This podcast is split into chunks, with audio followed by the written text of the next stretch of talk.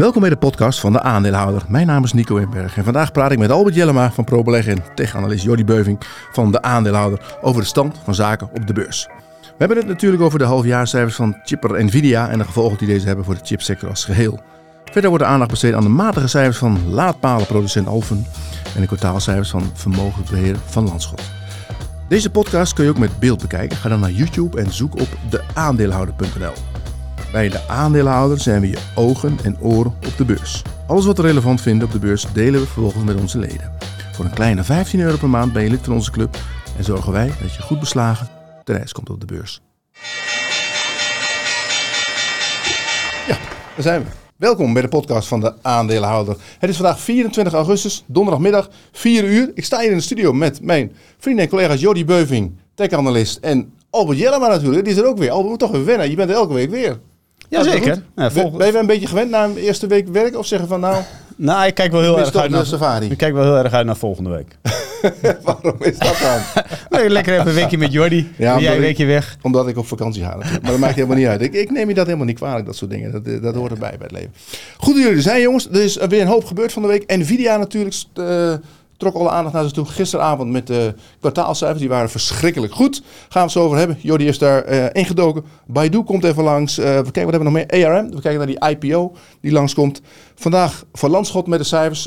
Ik dacht vanochtend, die gaan €2 uitkeren. Maar de koers ging fors lager. Albert weet er alles van. En we kijken nog wel een aantal andere aandelen. Jongens, laten we beginnen met de verbazing van de week eigenlijk. Jordy, aan jou het woord als eerste. Heb je nergens over verbaasd? Zeker. Ik dacht misschien iets met tafelvoetbaltaferelen, maar laten we dat links liggen. De cijfers van Nvidia. Je wordt al geklaagd, hè? We zijn te veel over voetbal bezig. We zijn, met tafelvoetbal is natuurlijk iets anders dan voetbal. Cijfers van Nvidia ongetwijfeld gisteravond. Ja. Ongelooflijk. Wat had jij verwacht voor cijfer? Want het werd 13,5 miljard omzet, maar zat je lager, zat je hoger? Zat je hoger, zat je lager? Ja, nee, kijk, dat die cijfers goed zouden zijn, dat wist iedereen. Analisten zaten boven, zaten op 11,2. Ja, het is nu 13,5, is natuurlijk fantastisch. Ja. En ja, de outlook hè, 16 miljard, we komen er straks waarschijnlijk ongetwijfeld over te spreken, maar ja, echt bizar. Ja. Oké, Nvidia, duidelijk. Albert, jij nog iets meegemaakt van de week? Jazeker. Nou, voordat we verder gaan, nog even tafelvoetbal. Moet wel zeggen dat Jordy wel by far de beste is inmiddels. Dus dat moeten we wel laten we zeggen, deze week was hij aardig in vorm. Dus kijk, jij appt mij altijd als je 1 keer op de 10 keer hebt gewonnen als ik er niet ben van Jordy. Dus dat is een beetje, zeg maar, de hitrate. Ja. Nee, maar wat mij verbaasd heeft, en dat is... dat er nu een tendens is dat eerst heel Nederland moet zijn dak volleggen met zonnepanelen. Ja. En nu is dan de eerste partij die heeft gezegd... ja joh, dat jij gaat terugleveren, dat is allemaal vervelend. En ik snap het ook wel, hè, van die bedrijven. Alleen, waarom wordt er niet eerst heel goed nagedacht over hoe je alles gaat doen? En nu gebeurt dat en dan zeggen ze, moet je €10 of €20 per maand gaan betalen. Hè? En de terugleververgoedering, die is natuurlijk al fors naar beneden gegaan. Ja. Het wordt een afbouw van hoeveel procent je nog mag terugleveren, et cetera, et cetera. En dan komt dit er ook nog weer bij. Dat was Van der Bron, was dat volgens mij, die daarmee begint. Dat is nu van Essent, is dat, hè? En dan denk ik van, jongens, je kunt ook zeggen, we gaan straks nog hebben misschien wel over Alfen. Je kunt ook zeggen, we bestellen gewoon nog 1000 van die batterijcontainers. Die zetten in elke wijk neer, zodat we die zonne-energie kunnen opslaan. Ik snap wel dat het onwijs duur is, maar we willen het toch zo graag. Dus, actie hebben ze het wel gedaan, want die containers zijn niet aan de slepen, hoor ik van Alfen. Jawel, maar toch komen dit soort acties nog. Maar we zullen het ook nog even over SIF, denk ik, straks. Dus dan dat is ook renewables. Maar dat heeft mij wel verbaasd dat weer... eigenlijk is het wel vaak wel een tendens, hè, dat heel vaak regels tijdens het spel worden aangepast. Dat doet alleen de overheid. Ja, dat is alles met de overheid. De roverheid. En maar ook met belastingen, VPB-tarieven. Ja. Dan zeggen ze, nou, 15% en dat gaan we omhoog schroeven naar dat. Nou, nee, we gaan toch niet omhoog schroeven. Ja. Nou, 15% tot 25%. Et cetera, et cetera. Hoe kun je daar hypotheekrente aftrek. Dus misschien, het wordt allemaal anders met Omtzigt. Omtzigt, de Messias. Ja. Hij schijnt dat hij over water kan lopen. Dat heb ik gehoord. Ja? Ja, er was ook een of ander item op internet dat iemand in Meppel, waar ik toevallig vandaan kom, daar was dan iemand uit een coma geraakt omdat ze zijn stem hoorden. Zij wordt nu een beetje de nieuwe Messias, zeg maar. Maar goed, of het allemaal waar is, zullen we nog zien. Laten we beginnen met Nvidia. Jordy, Nvidia, fantastische cijfers gisteren. De verwachting was 11 miljard, hadden ze zelf gezegd. Nou, analisten waren dan misschien ietsje positiever, dat ze dachten ze is hoger. Mm-hmm. Ze gaan er heel ver overheen. Is dat dan omdat ze de prijs verhogen of is er een enorme vraag? Zijn het volumes? Waar ligt dat precies aan? De vraag is enorm, Nico. Zoals de CEO van Nvidia ook zegt, nieuw computational era has begun. Sinds ChatGPT is het losgebarsten. Alle grote big tech aandelen, Microsoft, Alphabet, Meta, Amazon. In China, Tencent, Baidu. Allemaal hebben ze de chips van Nvidia nodig. En dat is helemaal losgebarsten. Is er geen enkele andere partij die dingen kan leveren? Of die dingen die erop lijken of zo? Kunnen de Chinezen ook niks maken? Je hebt de concurrent AMD op dit moment. Alleen Nvidia is by far de marktleider. Die hebben gewoon een enorme voorsprong. Je ziet ook wel dat big tech bedrijven zelf inzetten op het designen van chips. Zoals ik zeg, Nvidia is gewoon by far nou de nummer 1, first mover advantage. Ja. En hoe zit die markt nu in elkaar? Want zij kunnen dus kennelijk wel heel snel opschalen. Ze kunnen wel voldoen aan die enorme vraag. Want ik dacht in mijn onnozelheid van wordt wel moeilijk als er een enorme vraag is. Hoe gaan ze dat aanleveren allemaal? Nou ja, goed, ze zitten nu vol tot volgens mij midden of eind volgend jaar. Dus de vraag is op dit moment veel groter dan wat Nvidia überhaupt kan leveren. Ja. Het zit bomvol. Dat gaan ze opschalen, zijn ze mee bezig. Dat zeggen ze ook in de earnings call. Ja, de vraag is, gaat het allemaal zoals gehoopt? Gaat het allemaal zo snel natuurlijk? Alleen, op dit moment vraag overtreft gewoon capaciteit. Ja. Zeg, die aandelenkoers fors omhoog gaan. Hè? Stond even $500. Valt nu volgens mij ietsje mee vandaag met de opening. Je ziet ook dat bij ons winst wordt genomen. In met name ASMI en ASML en Basic ligt allemaal wat lager. Hoe kijk je tegen die waardering aan van Nvidia? Van Nvidia. Ja, kijk, die waardering is natuurlijk, die ligt hoog, mogen duidelijk zijn. Ja. Het gaat daar natuurlijk fantastisch. Wat je nu ziet is echt, dat is ongekend. Die omzet groeit zo hard. Het bedrijf zit in zo'n ongelooflijk goede positie. Ja, misschien is die waardering over 2 jaar valt het weer reuze mee, als het op dit tempo doorgaat. Ja. Albert, dit soort bedrijven, hoe moeten beleggers hier naar kijken? Als jij, het gaat natuurlijk allemaal fantastisch. Alleen met Nvidia hebben we er trouwens een carrière meegemaakt. Met de Bitcoin, dat ging het ook fantastisch. En dan is het 2 jaar later is het weer over. Mm-hmm. Minder. Hoe wat? Gewoon hoe? Hoe kijk jij dan naar? Nou, dit is heel lastig. Want dit is, die cijfers waren zoveel beter dan al hele hoge verwachtingen. Ja. Dat is spectaculair. Nou, dat is wat jij net ook zei, is dat je denkt van als jij 200% groeit jaar op jaar. Ik maakte het vergelijk van, stel je nou voor dat wij vanaf volgende kwartaal in 2 keer zoveel video's, podcasts, artikelen, en dat is een beetje een raar vergelijk natuurlijk, hè, maar dat je in 2 keer zoveel werk hebt. Ja, kun je dan volgend jaar nog een keer 2 keer zoveel werk hebben. Maar kun je dat allemaal aan als bedrijf? Hè? Want er zijn natuurlijk altijd grenzen aan groei. Ja. En schijnbaar is dit extreem schaalbaar. Dat ze bepaalde nieuwe ontwikkelingen van chips gewoon aan meerdere klanten kunnen verkopen natuurlijk. Maar daar heb ik gewoon niet genoeg kennis van zaken van op dit gebied. Er zullen waarschijnlijk heel veel mensen die vinden het aandeel heel erg duur en die vergalopperen zich dan om short te gaan. Ja, dat hebben we natuurlijk ook met Tesla destijds gegaan. Ja. Het kan heel lang doorgaan.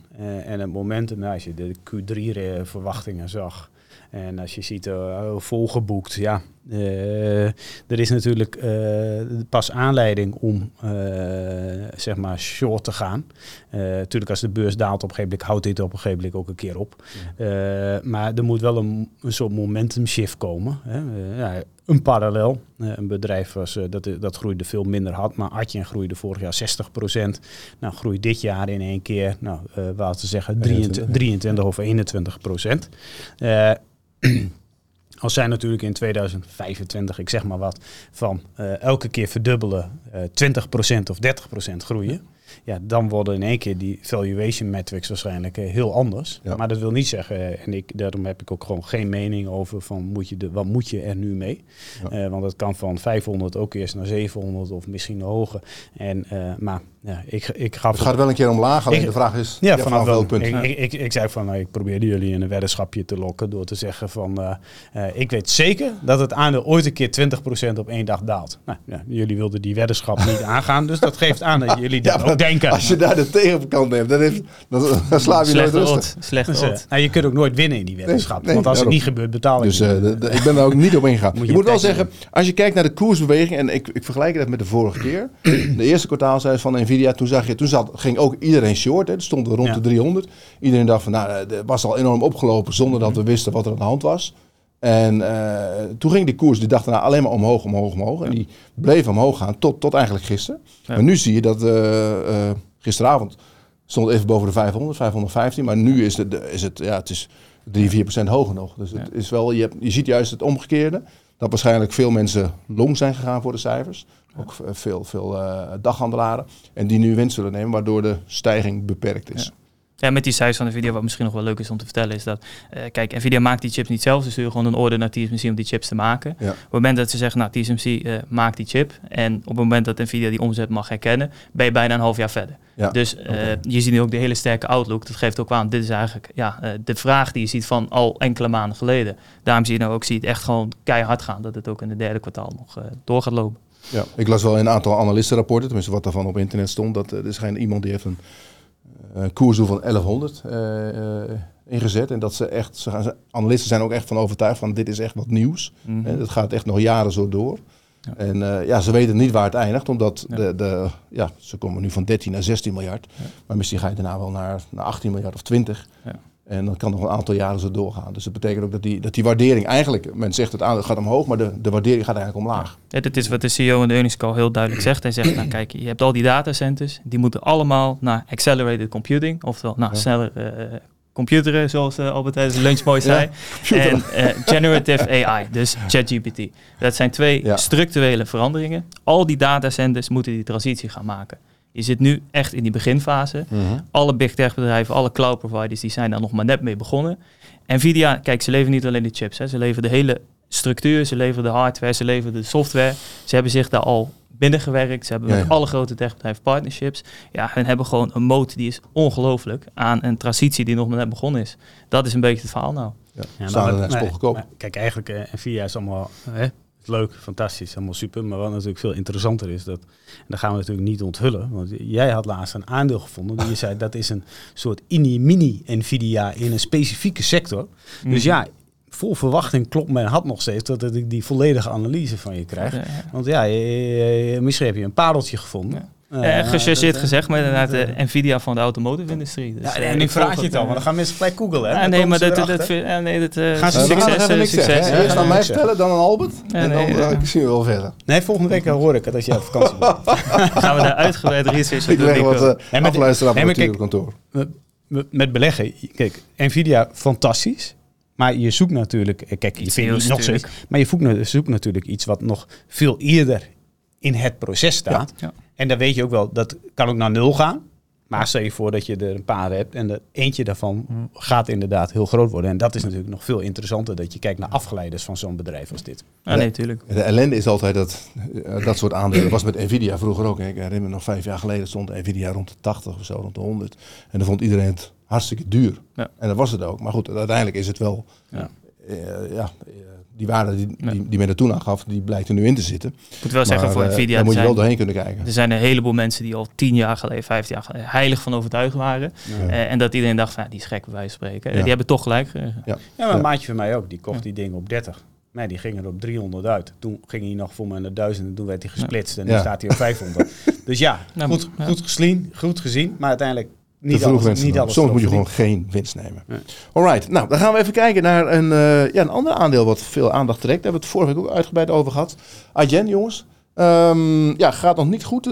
Vandaag weer lager. 762 as we speak. Albert, het gaat natuurlijk hard omlaag.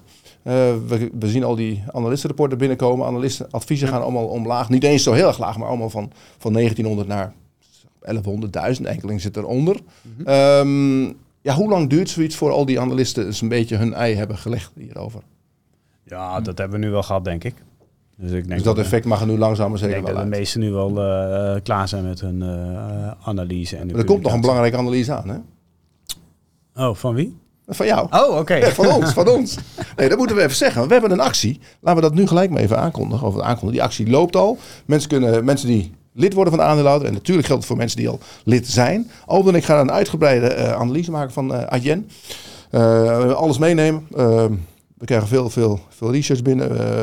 Gaan alles onderzoeken. Maken een mooie video van. Ik denk over... week, Albert? Anderhalve week, zoiets? Hebben we die af? Nou ja, als jij terug bent. Als ik terug ben van vakantie. Ik moet er even een weekje tussenuit, want ik hoofd loopt een beetje om. En daarbij hebben we nog een mooi rapport, een analyserapport, over de situatie Beter Bed. Beter Bed is van de beurs gehaald door private equity, het bedrijf hier in Bussum. Nou, ze zijn bezig met het van de beurs halen. Nou ja, maar goed, dat zal doorgaan, denk ik. En die hebben allerlei... financial engineering uitgehaald. Ja. En wij deden, het is best een leuk geval. Ja. Leuk investment case. Misschien leuk als je dat even in kort uitlegt hoe dat precies ging. Ja, nou bij Beter Bed wat er eigenlijk is gebeurd. Er werd een premie geboden van 100% op het aandeel. Dus dat lijkt een onwijze premie. En dat is het ook voor de kleine aandeelhouder. Alleen als je dan private equity deed dat bod. Maar alleen als je dan verder kijkt dan de headline, dan wordt daar toch wel heel erg mooi gegoocheld met cijfers zoals private equity dat kan. Ja. Waarbij de closing, ze doen een bod ergens, wat was het, in juni, maar de closing is per 1 januari volgend jaar. Dus ze pakken een heel jaar eigen cashflow mee. Er staat cash op de balans, dus een gedeelte wordt met schuld gefinancierd. Dus als je uiteindelijk kijkt hoeveel equity erin gaat, ten opzichte van wat je denkt dat ze gaan betalen, dan zijn de sommetjes compleet anders. En dan maak je eigenlijk gewoon misschien wel 20% plus return on equity na de overname. En dat heeft ons eigenlijk getriggerd om op zoek te gaan op de Nederlandse beurs naar een aantal bedrijven met bepaalde karakteristieken. Mm-hmm.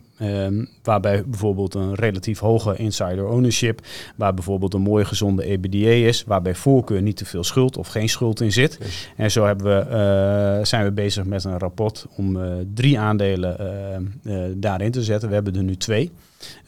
Maar verder best veel werk om dat te doen. En dat is voor de leden. En dat is nu ook voor de actie dan de Adyen-analyse plus dat rapport. Als je dus lid wordt tot 7 september, dan krijg je dat. Ja, prima. Nou, we zullen de link onder de video zetten. Kunnen mensen daar zelf op inschrijven. En dat duurt dus tot 7 september. Maar misschien nog even terug naar Adyen natuurlijk. Ja? Dat is, wat we gaan doen is eigenlijk dat we een soort scenario-analyse gaan maken. Omdat je nu heel veel aannames hebt over groei en margeontwikkeling. Dus daar duiken we dan in. Wat ik denk als ik heel veel van die rapporten lees, is dat het gedeelte wat redelijk vergeten wordt, is de cash positie van Adyen. Mm-hmm. Want ze hebben kleine 2 miljard cash aan het eind van het jaar. Iets meer dan 2 miljard zelf. Maar ze hebben ook het cash van hun klanten. Want zij verwerken betalingen. En als zij 20% blijven groeien, wordt die cashpaal steeds hoger. Mm-hmm. Nou, daar krijg je een vergoeding op, rente. Want ze hebben een bankvergunning. En als je dat in je model meerekent, dan kom ik eigenlijk... Kijk, als je kijkt naar EV-EBITDA, in de EBITDA zitten geen rentebaten. Die rentebaten die zitten eronder. En ik denk dat daar een misvatting is in modellen over wat dat zou kunnen opleveren. Ja, of ze durven dat niet mee te nemen, omdat misschien de rente... Maar het is toch echt heel veel bedrag. Het staat wel iets in die rapporten, alleen er wordt eigenlijk gewoon verder niet zo heel veel mee gedaan. Nee. Terwijl je al in de H1-cijfer zegt dat best substantieel kan zijn. En als het bedrijf... Kijk, we kunnen discussiëren over 25% groei, 20% groei en 15% groei. Maar 15% groei, dan verdubbel je wel in 5 jaar. Ja. Ja? En dat betekent dus dat die cashpaal van ongeveer nu 6,5 miljard, dat daar in ieder geval wel weer 4,5 miljard bij komt. En daar rente op. Ja. Nou, als je snelle rekenaar, als je 10 miljard hebt met 4% rente. 400 miljoen. Tikt wel aan. Ja. Dat tikt wel aan. Alleen dat mis ik heel erg in die modellen. Dus als ik er dan naar kijk, dan denk ik van, dan moet je in je scenario-analyse meenemen. Kan wel zijn natuurlijk dat waarschijnlijk klanten zeggen, ja, jij betaalt mij na 3 dagen, ik wil nu 2 dagen. Ja, dat is een deel. Maar ze kunnen het ook gebruiken om de prijs omlaag te zetten. Dus dat zijn bewegende delen. Ja. Maar het is denk ik wel... maar je leest er nergens wat over, dat klopt. Het is wel bijzonder. Het is uiteindelijk geld wat binnenkomt. Dus waarom mag je dat niet meerekenen met je winst? Dus, maar het is wel, denk ik, een hele interessante casus. En daar gaan we eens een keer lekker uitgebreid op analyseren. Yes, goed. Nou, dat komt eraan. Gaan we doen, gaan we mee bezig. Dan Jordy, even terug naar jou. Baidu. De Chinese Google of Chinese Facebook, wat is het eigenlijk? Albert zegt al, de Chinese Google. Ja, het is heel vergelijkbaar met Alphabet. Het is wel een stuk kleiner, maar Baidu is eigenlijk de dominante zoekmachinespeler in China, ja. Zoals Alphabet dat in de westerse wereld is. Ze hebben 80% marktaandeel mobile market. Dit is echt gewoon nummer 1. Mm-hmm. Ze zijn heel afhankelijk van advertentieomzet, maar ze doen ook veel meer. Ze zijn nummer 1 cloud speler in China. Dat groeit heel hard. Ze hebben zelfrijdende robotaxis, Apollo Go. Ja, dat gaat echt heel snel daar. Ze hebben een Chinese Netflix, IGE heet dat, videoplatform. Daar hebben ze een heel groot belang in. En die rapporteerde afgelopen week cijfers. Goed. Ja, zeker weten. 15% omzetgroei. Advertenties gaat heel sterk. Zag je eerder ook bij Tencent. Het is toch een beetje die zorg in China omtrent die economie dat het allemaal niet zo snel herstelt. Ja. Alleen wat die big tech bedrijven heel goed hebben gedaan, die hebben vorig jaar eigenlijk gebruikt om hun advertentiemodellen te verbeteren. Onder meer met AI. En nu trekt die markt weer aan en weet ze daar gewoon beter op te monetizen. Dus die omzet die stijgt behoorlijk. Oké. En als je kijkt naar de waardering van zo'n, dan ze zeggen dan China Tech is een stuk goedkoper dan in Amerika Big Tech. Is dat ook zo?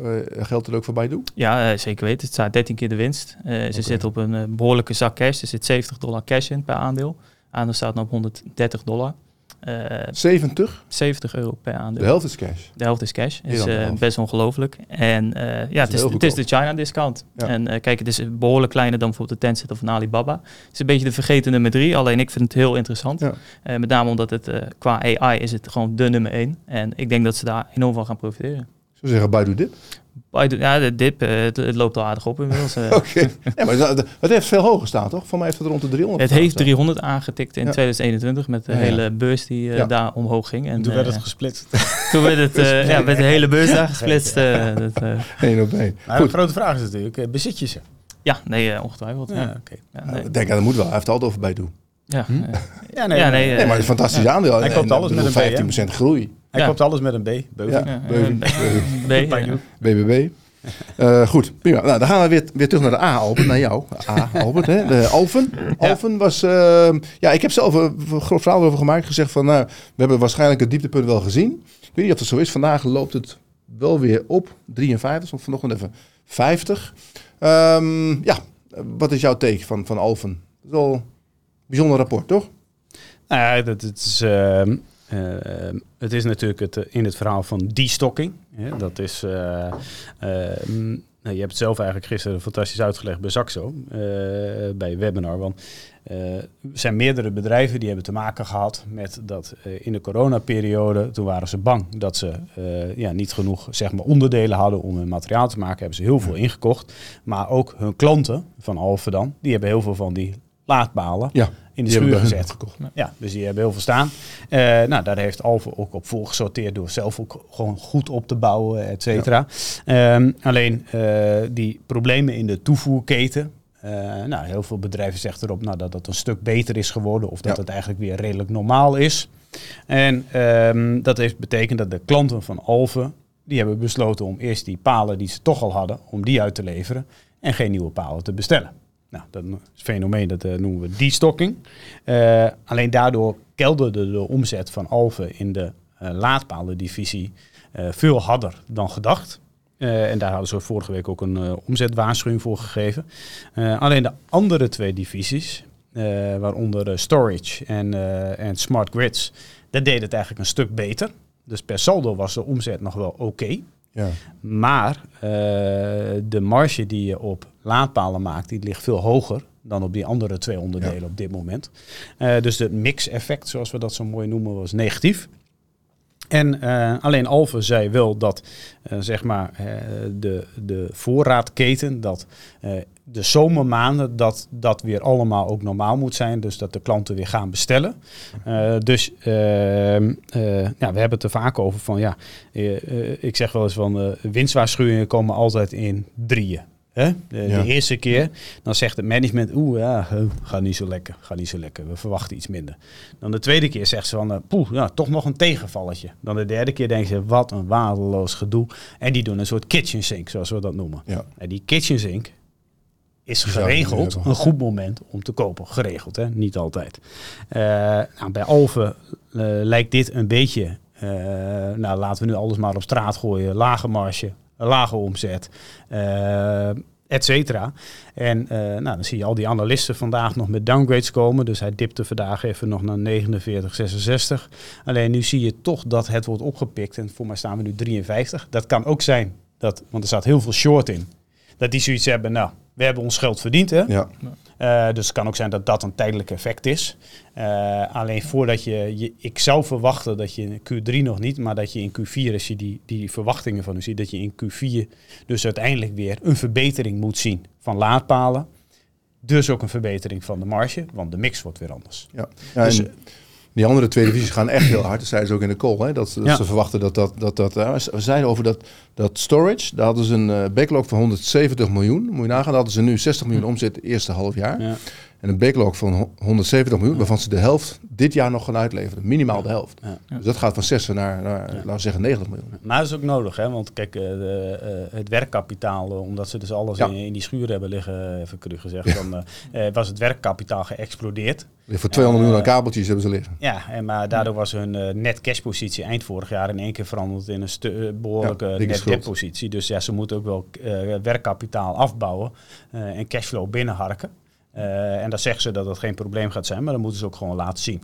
Ja, ze zeggen wel iedere keer, dat deden ze ook met die winstwaarschuwing al, dat ze opeens heel veel nadruk leggen op hun cashpositie. Ja. Dat ze eigenlijk willen laten zien van, we zijn niet in probleem, maar we kunnen nog 65 miljoen opnemen bij de bank. Maar wat je nu wel, denk ik, hè, dat is even een sidestepje, maar wat je nu wel hebt is natuurlijk, ze willen naar 1 miljard omzet groeien. Vanaf, laten we zeggen, dit jaar 500 miljoen. Dus over 3-4 jaar moet daar 1 miljard staan. En de margedoelstellingen bij de Capital Markets Day, die waren eigenlijk al best wel somber. 15 tot 20%. Ja. Maar als je nu die mix-effect verandering ziet en je ziet de marges die er nu waren. Ja, dan denk ik ook wel dat iedereen wel denkt van 15% is misschien wel wat hierin zit. Ja. Dus... Ja, de added value van wat zij doen. Ja, je kunt, toen het ooit naar de beurs ging, werd er heel cynisch gedaan. Ze zeiden van, ze schroeven onderdelen in elkaar en je hebt een laadpaal. Ja. 15, dat blijkt ook zo te zijn. Maar 15%, het is prima, maar er zit geen hefboom in naar 20 of 25. Ja. Je zou misschien dat bij die andere visies nog eens een keer, als de vraag echt zo aantrekt... dat ze daar kunnen opschalen, wat hogere marges kunnen halen. Maar goed. Ja, want natuurlijk is die markt die groeit best wel hard. Ik had het toevallig gisteren gezien, 25 tot 35% compound annual growth rate tot het eind van decennia. Ja. Alleen je hebt zoveel concurrentie. Je hebt Tesla, je hebt Schneider Electric, je hebt Siemens, je hebt Ørsted, je hebt er nog wel 10 denk ik. Ja. Is natuurlijk wel, je zit wel in een hele competitieve markt met die laadpalen in ieder geval. Ja.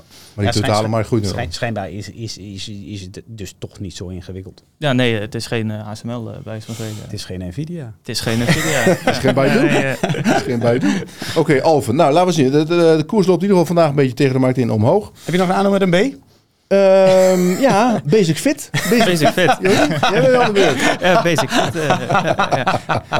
We hadden een collega, Nico, die zei dat hij binnenkort elke keer naar de sportschool gaat tijdens de lunch. Oh, ik? Iemand zei dat. Nee, maar er is hier tegenover ons is een sportschool, die heet 45+.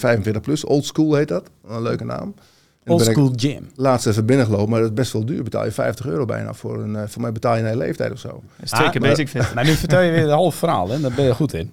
Want, kijk, Jordy en ik, we hebben gezegd tegen je, als jij dat lidmaatschap neemt en jij gaat gewoon 2 keer in de week, dan betalen wij. Okay. Maar ga je niet, betaal je ons dubbel. Dat hebben we je aangeboden. Ja. En wat doe jij? Ja, de snackbar zit niet... De snackbar zit ietsje verderop, dus ik moet altijd, als ik naar buiten loop, moet ik dan loop ik voor het raam langs, zodat jullie denken dat ik naar de sportschool ga. En dan loop ik achterlangs naar Tor. Ja. Dus goed, dat we zullen zien. Maar even over Basic Fit, want het is wel goed om daar even over te hebben. Die koers komt toch wel af. €27. Ik heb het gisteren gepresenteerd in dat webinars toch een kans hebben. Maar je ziet toch wel dat het hard afgekomen is. Terwijl ik las ergens over die markt in Duitsland, waar ze nu, dus voor mij zijn nu 8 of 9 sportscholen, maar dat daar enorme ruimte ligt, letterlijk en figuurlijk natuurlijk, maar ook voor Basic Fit om te groeien, omdat er niet echt een concurrent is daar. En die Duitsers, je kent Duitsers, hè, niet houden van een biertje en een braadwoest. Nee, maar de penetratiegraad van mensen die naar de sportschool gaan, ligt daar echt een stuk lager dan hier in Nederland. Bij ons is het 18% en bij hun 12%.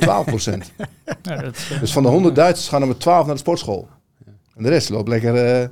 Ja, die pot bier te sjouwen. Dus daar ligt echt wel een kans. Ja, maar ik word nu echt verdrietig. Hè, want ken je dat begrip nog? Penetratiegraad. Penetratiegraad, nee, in Duitsland veel lager dan Nederland. Just die teken. Klinkt een beetje bekend. En die hebben dat wel overgenomen. Ja, maar kijk waar, volgens mij was deze week ook dat... Er was zo'n Nederlandse keten die in probleem is gekomen. Ja, Sport City. Fit for free was dat. Fit for free was dat, ja. 110 zaken. En wat je bij Basic Fit wel hebt, dus dat... En ik heb het heel vaak het aandeel ook in bezit gehad. En ik vind het ook echt mooi qua bedrijf. Alleen de schulden zijn behoorlijk. En dan reken je nog niet mee wat de verplichtingen zijn naar de leasecontracten. En ze zeggen nu ook dat ze dus temporiseren elke keer met de cashflows die ze genereren om te kijken hoe hard ze wel of niet gaan groeien. En dat is allemaal wel heel scherp aan de wind dus als je zulke soort teksten uit. Ja. Je zou gewoon zeggen, we gaan gewoon vol doorgroeien, toch? Ja. Nou ja, ik heb voor mij hier ook in de podcast wel gezegd toen het op 35 of 38 stond. Je vond het niks op 38, je vond het niks op 35, maar er staat nu 27. Nee, maar ik zei toen van, waarom niet 10% aandelen uitgeven? Dan hebben we dat gedoe niet meer. Want je hebt best wel een behoorlijk hoge waardering, vond ik zelf. En ze hebben dat ook vaker gedaan. Maar waarom ze dat dan nu niet voor gekozen hebben, dat is mij ook onbekend. Ja. Nou, het wordt op het moment... het is, en nu kan er niet meer eigenlijk af. Nu kan er meer, maar ga je op €25 gaan ze natuurlijk niet uitgeven. Ja, maar dan niet als je moet, dan moet je. Ja, maar ze moeten niet alleen. Dus ze hebben nog best wel wat ruim. Maar dan moeten ze lenen. Ja, maar dus betalen. Ik weet niet als jij weet wat rente doet. Maar die gaat omhoog. Maar zij lenen niet tegen 5. Nee. Dus, ja. Dus, maar... ik weet het niet. Het, ik volg het wel. Gaan kijken, maar... Ja, misschien een keer als de beurs dan een keer echt dipt dat ze dan richting €20 gaan, dat dan wel interessant wordt. Ja, ik volg het. Ik heb geen positie en staat nu ook niet op. Ik sta niet te trappelen. De keuze is reuze. Goed, gaan we weer naar een aandeel met een A. Nee, die heb ik niet. Even we blijven bij jou. Van Lanschot vanochtend cijfers. Ja. Vermogensbeheerder, wealth manager, zoals ze zelf zeggen. Gaan een hoop geld uitkeren weer, €2 per aandeel. Ja. Maar dat ging er meteen al af. Ja, het was commissieinkomsten lagen wat lager dan gedacht. En ook merchant banking, Kempen. Dat was weinig te doen op de beurs. Nou, die doen natuurlijk, die hebben twee specialismes: real estate en biotech. Nou, real estate is natuurlijk niet echt heel erg top op het moment. Al vinden er wel wat plaatsingen plaats. Ze hadden wel een mooie instroom van nieuwe assets.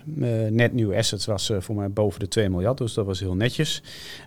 Alleen per saldo zag ik staan dat de netto winst op 52 miljoen kwam en een consensus van ongeveer 67 miljoen. Ja, de fundingkosten waren ook een stuk hoger. Dat heeft te maken met een soort variabele component in hun fundingkosten. Dus dan mis je toch wel dan zit je er toch wel behoorlijk onder. Aan de andere kant, de kapitaalsratio die was bijna 22%. Dus ze konden weer €2 retour geven aan de aandeelhouder. En dat hebben ze natuurlijk in de afgelopen jaren voor mij al 3 keer 1,5 gedaan. En een keer 2 en nu nog een keer 2. Dus er is heel veel al retour gekomen. En nu weer €2. Alleen ook richting H2. Waarschijnlijk toch ook wel te maken met hogere kosten. Want personeelskosten lopen op. En hun efficiëntieratio is niet zo heel... misschien wel normaal voor de vermogensbeheerder, maar zit op 75%. Ja. Dus best wel behoorlijk. Dus hogere kosten hakken er wel in. En de vraag is natuurlijk als dat merchant banking, als dat weer wat beter gaat draaien. Want IPO's en zulke soort dingen. We gaan zo meteen het over een IPO. We hebben nog een mooi IPO. Met een IPO met een A, maar daar ga ik niks dan over zeggen. Maar je hebt wel... Er gebeurt niet zo heel veel, vind ik zelf, op dat gebied. Nee, het is ook rustig op de beurs. Er zijn weinig IPO's en helemaal... Nee, ik kan me niet eens eentje herinneren in Nederland. Nee. Maar het is, eigenlijk denk je altijd bij Van Lanschot van... Goh, zou dat nou niet gewoon eens een keer door een hele grote wealth manager... Opgenomen. Gewoon, ik heb je gepakt worden. Ja, waarom niet? Ik heb geen aandelen trouwens. Alright. Voor de volledigheid. Goed. Een IPO hadden we het over. Een hele grote IPO. Tussen de 60 en 70 miljard willen ze ophalen. ARM, Jordy, die hebt ernaar gekeken. Ze willen natuurlijk nu een beetje gebruik maken van het sentiment, van het Nvidia-sentiment, AI-sentiment. Is het ook echt een AI-speler?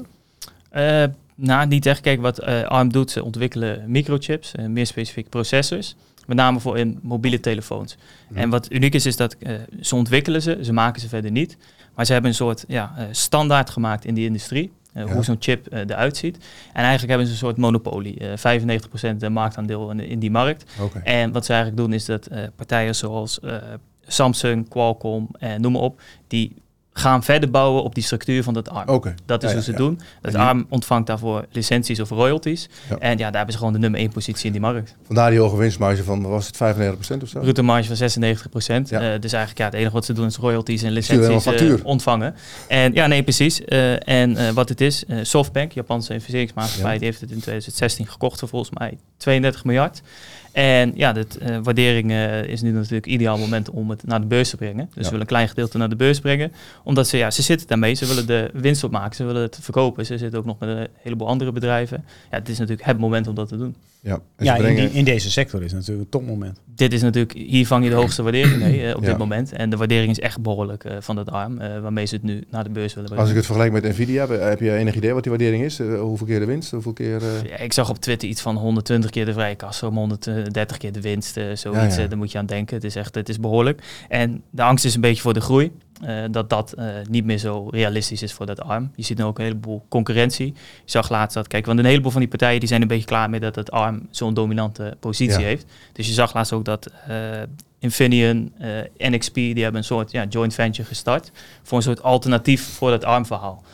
Dus je ziet ook wel in die industrie dat het een beetje, er zijn ook wel tegengeluiden tegen dat ARM. Dus, ik ben benieuwd. Ik weet in ieder geval van, maar mobiele telefoontjes, is dat nou nog een markt die snoeihard groeit? Nou, op dit moment is de smartphone-markt heel zwak. Kijk, je zou altijd weer snellere telefoons, betere telefoons. Het zou echt wel doorgaan. Ja. Op dit moment is die markt heel zwak. Wat ze ook volgens mij hebben gedaan, is dat ze de prijzen onlangs hebben verhoogd om maar zo goed mogelijk uit die IPO natuurlijk te komen. Om zo mogelijk cijfers te laten zien. Omzet was volgens mij zo goed als flat. Dus het is een slechte markt op zich nog redelijk. Ja. Alleen ze zien gewoon een kans om het nu om zo hoog mogelijk waardering naar de beurs te brengen. Ja. En wellicht later wat meer te kunnen verkopen. En ze gaan naar de Amerikaanse beurs, hè? Ja, dat is wel bizar. Omzet van 2,7 miljard, maar dan willen ze dus een waardering hebben van 65 miljard. Dus het is goed, als je omzet eigenlijk je winst is, dan wordt het wel een ander verhaal natuurlijk. Maar toch. Het moet groeien. Bruto is. Wat het is, het moet groeien. En daar zit nou een beetje het verhaal. Je zag ook dat de groei in China, die viel heel erg tegen. Zijn ze best wel afhankelijk van. Ja. Volgens mij is een kwart is China. Dat is ook een heel apart verhaal. Dat is dan in het prospectus van de IPO. Ze beschrijven maar 25% soort China-arm. En die zijn laat met betalingen. Ze hebben daar slecht zicht op. Het is best wel een... dat klinkt niet heel lekker. En dat stond heel groot in de Volkskrant ook vandaag. Van, de lange arm van China. Ja, een beetje risico dat het ook nog aan zit. Dus ik zou er zelf van die IPO niet te veel... ik denk dat de Nederlanders dat spul ook niet kunnen kopen. Nee, dat die kans bestaat. En daarbij ook, eigenlijk de naam is natuurlijk ook iets niet wat je koopt als Nederlander als je belegt. Arm. Je belegt liever een rijk. Jongen. Ik heb veel slechte grappen gehoord.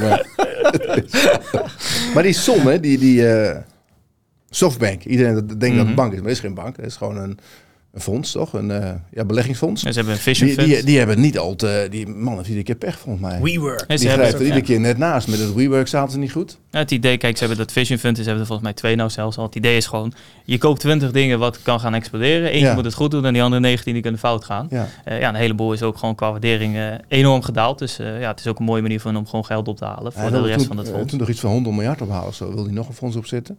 En dan moesten Saudi-Arabië daar geld in steken, maar er is van helemaal niks van terechtgekomen. Ja, nee, en hij is ook een keer succesvol geweest, volgens mij met Alibaba. Dat is dan een beetje de succesvolle geweest. Alleen, dat is het, hè. High risk, high reward, dat is een beetje het verhaal.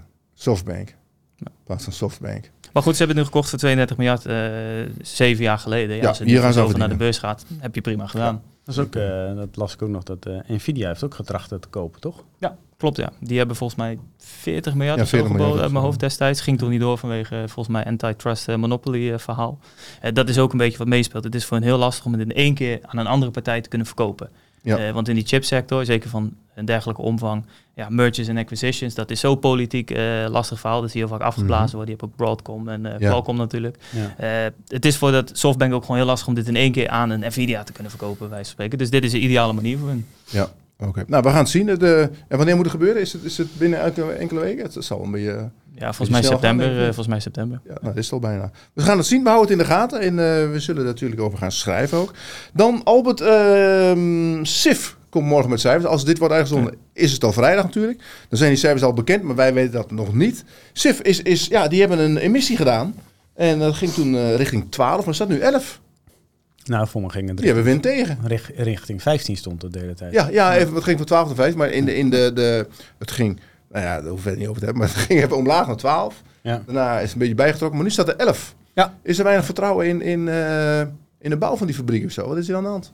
Nou, want ik zat natuurlijk ook wel met verbazing te kijken. En ook wel een paar mannen over gesproken. En als je dat ook googelt, hè, cancelled windfarms of et cetera, dan kom je bijvoorbeeld op een project in de UK, waar volgens mij zij bij betrokken waren. En dat was 1,4 gigawatt project van Vattenfall. En dat zou 1,5 miljoen huizen in de UK, zeg maar, connecten. Ja. Dat is gecanceld. Afblazen. En dat is een hele grote.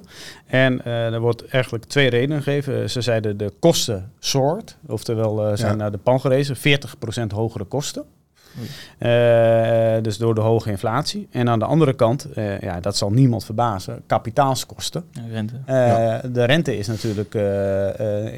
die project is bij wijze van spreken 2 jaar geleden gewonnen met een rente van, toen die 0 was. Het is eigenlijk hetzelfde als projectontwikkeling in Nederland op dit moment. Ja, er zijn heel veel projecten 2 jaar, 3 jaar geleden gewonnen, die je met de huidige prijzen van huizen, maar ook de huidige bouwkosten, plus de kosten van lenen, niet meer rond kunt rekenen. En dat gebeurt dus ook in de windmarkt. Dit is echt een heel groot project. Maar dat betekent dat er natuurlijk, als dat wegvalt, dat orderboeken bij meerdere aanbieders voor een stuk leeg komen te liggen. En dat er overcapaciteit op een gegeven moment komt als er meerdere projecten worden afgeblazen. Ja. Ja, dan zou je dus eventueel verwachten dat die verwacht hebben die gaat naar 160 miljoen, begreep ik. Nou ja, kijk, dat het dan wel eens een wel iets ander verhaal wordt. Ja, of de prijzen van wat zij leveren moeten een stuk omhoog. Maar het is natuurlijk wel, ze hebben net heel veel geld opgehaald. Ze doen een mega investering. Ja. Wil je maar zien of je dat dan, hè? Of daar de kosten niet enorm gaan oplopen? Ja, dus de vraag is, je gaat heel veel geld heb je opgehaald en dan komt een enorme fabriek. Ja, ga je die fabriek vullen en gaat die EBITDA 3x4? Ja, de markt zet daar duidelijk grote twijfels bij op dit moment. Dus, wij hebben ooit in het elftal gehad natuurlijk. Maar ik heb zelf geen positie en we hebben hem ook niet in het elftal zitten. Dus ik ben eigenlijk wel benieuwd wat daar dan morgen, of als dit wordt uitgezonden, wat er nu is uitgekomen. Ja. Want het zijn wel grote projecten. Of dit is een heel groot project. En er schijnen meerdere projecten, die zullen allemaal met hetzelfde te kampen hebben. Ja. Dus het is best wel een beetje een onzekere situatie. Ja. Maar ze hebben het geld in ieder geval binnen. Ze kunnen zelf in ieder geval aan de slag en wie weet dat het dan... Maar je merkt toch in die hele markt, in de hele EV-markt, hoor je ook van Alfen, dat die eindmarkt, dat gaat allemaal een beetje moeizaam. Ook met elektrische auto's. En er zijn heel veel mensen die wachten toch nog even. Of de vraag is ook een beetje opgedroogd. Ja, maar, kijk, ik ben natuurlijk ook al een tijdje bezig met zo'n elektrische auto. Alleen je ziet nu ook dat die prijzen, zoals zo'n Tesla, die is natuurlijk gewoon prijzen de hele tijd aan het verlagen. Want die wil de concurrentie geen voet aan de grond geven. Dus die willen die Duitsers en die Chinese auto's willen ze allemaal... Ja, ze willen elke keer verlagen. En er was deze week ook zo'n verhaal dat ze in China de productie hadden verlaagd, nu Tesla. Want er komt steeds meer concurrentie. Dus het is ook prijzen dalen. Was toevallig hier bij de Volvo zitten wij natuurlijk met ons bedrijf. Maar er komt volgend jaar dan ook een wat kleinere Volvo XC30. Ja, die kost dan €637.000 in de BTW. Ja. Dus er is gewoon, er gaat gewoon prijsdruk plaatsvinden. Ja. Dus in principe goed nieuws. De prijzen van auto's gaan omlaag. Ik las ook een verhaal dat Tesla met een goedkope variant komt. Dat betekent ook dat je je aankoop uitstelt. Ja. Als je weet dat het goedkoop wordt in de toekomst, dan wacht je even. Dus klopt, dan gaan mensen langer wachten. En nu omdat de elektriciteitsprijzen zijn ook best hoog. Hè? Dus dat tanken of laden maakt ook niet meer zoveel uit. Je kan nog best op diesel rijden. Ja. Dat is het goedkoopst. Alright. We hebben een klein beetje tijd over, jongens. Heel even kort, er was een rapport van DNB deze week die bekijkt waar de Nederlanders in beleggen. Ze halen informatie op bij alle brokers en banken, zeg maar. Dan kijken ze waar het meeste geld in zit. Nou, we hebben daar een artikel over op onze website staan. Kunnen mensen allemaal lezen. Wat denken jullie? Wat is het meest populaire aandeel van Nederland? Jordy, wat denk jij? Begin met een S. Begin met een L. Dat is Shell. Heel goed. Top 5, nog meer. Mag ik jou ook een vraag stellen? Nou, liever niet, maar wil je echt wat weten? Waarom onderzoeken ze dat? Nou ja, ze willen weten waar mensen hun geld in hebben zitten. Gewoon overzicht. Waarom? Statistiek. Hoe keer? Wat moeten ze daarmee? Weten is meten. Hebben ze daar een afdeling zitten die dat aan het doen is? Maar, ja, en dan ik veel. Die houden gewoon bij. Dat is wel leuke informatie. Ja, maar wat moet je ermee? Het is zelfs, je kan ook zien... Dan, wat moeten zij ermee? Een beetje relateerd aan de market cap. Dan kun je zien waar de Nederlanders in zitten. Ja, welk fonds? Je kan bijvoorbeeld zien dat farming... Daar zit 53% van de aandeelhouders die zitten in Nederland. Ja, die heb jij erin geluld. Bij Shell. Gaat eindelijk. Gaat eindelijk de week. Sorry, Nico. Gaat eigenlijk de goede kant op. Maar Shell die staat op 1. 5 miljard zit erin van half Nederland. Rabo-certificaat op 2. Die echt een aandeel, maar toch. ASML op 3. Dus wel een groot bedrijf. ING zit er nog in. En op 5 Unilever. Okay. Mis je nog een aandeel als je zegt van... dat had ik wel even verwacht. Nee, daar heb je het wel mee gehad, denk ik toch? Ja. Albert? Ik had verwacht dat er wel een bankje in zou zitten. Ja, ING. Oh, ING. ING is een bankje. Het is geen bankje. Het is een bank, de grootste bank. Ja. Maar goed, we hebben een overzicht op wat sites aan. Dan kun je zien welke aandelen daar in de top. Er zitten ook Amerikaanse aandelen bij, wat er allemaal bij zit. Dat kun je zelf zien. Jordy, laatste vraag nog aan jou. Want fantastische cijfers. Nvidia zet de hele AI-wereld in vuur en vlam. Maar ook de chipaandelen. Maar je ziet toch nu, en dat is niet jouw schuld natuurlijk, maar ASMI is gewoon lager. 4,35. Stond vanochtend even 4,80. Gewoon 10% gedaald op een dag. Ja, leg uit. Hoe kan zoiets? Die koersdaling is een half uur geleden. Ja, nee, 10% af vanaf de high. Nico, dat valt te verklaren. Het is 4:30 geweest. Dan gaat de Amerikaanse beurs altijd open. Ja? En die doen soms hele andere dingen dan wat de Europese beurs doen. Profit takers entering the market, zeiden we vroeger. Ja. Dat zal het een beetje zijn. Nou ja, goed. We zijn er door, jongens. Bedankt voor jullie commentaar, inzichten en wijsheden. Ja, fijne vakantie, Nico. Ja, ik ga weg. Ik ben een weekje onder van de radar. Jullie redden het wel, toch? Ja, volgende week vrijdag heb ik het druk. Oké, makkelijk in één dag doen. Mensen, bedankt voor het kijken. Als je lid wordt van de aandeelhouder, de link staat onder de video. Je krijgt dus een analyserapport met 3 Beter Bed aandelen. En een uitgebreide videoanalyse die opening gaan maken van Adyen. En dit weekend weer van alles in het magazine natuurlijk. Dat DNB-rapport uitgebreid beschreven. Maar ook analyse van Alfen, Nvidia enzovoorts. Bedankt voor het kijken en tot de volgende week.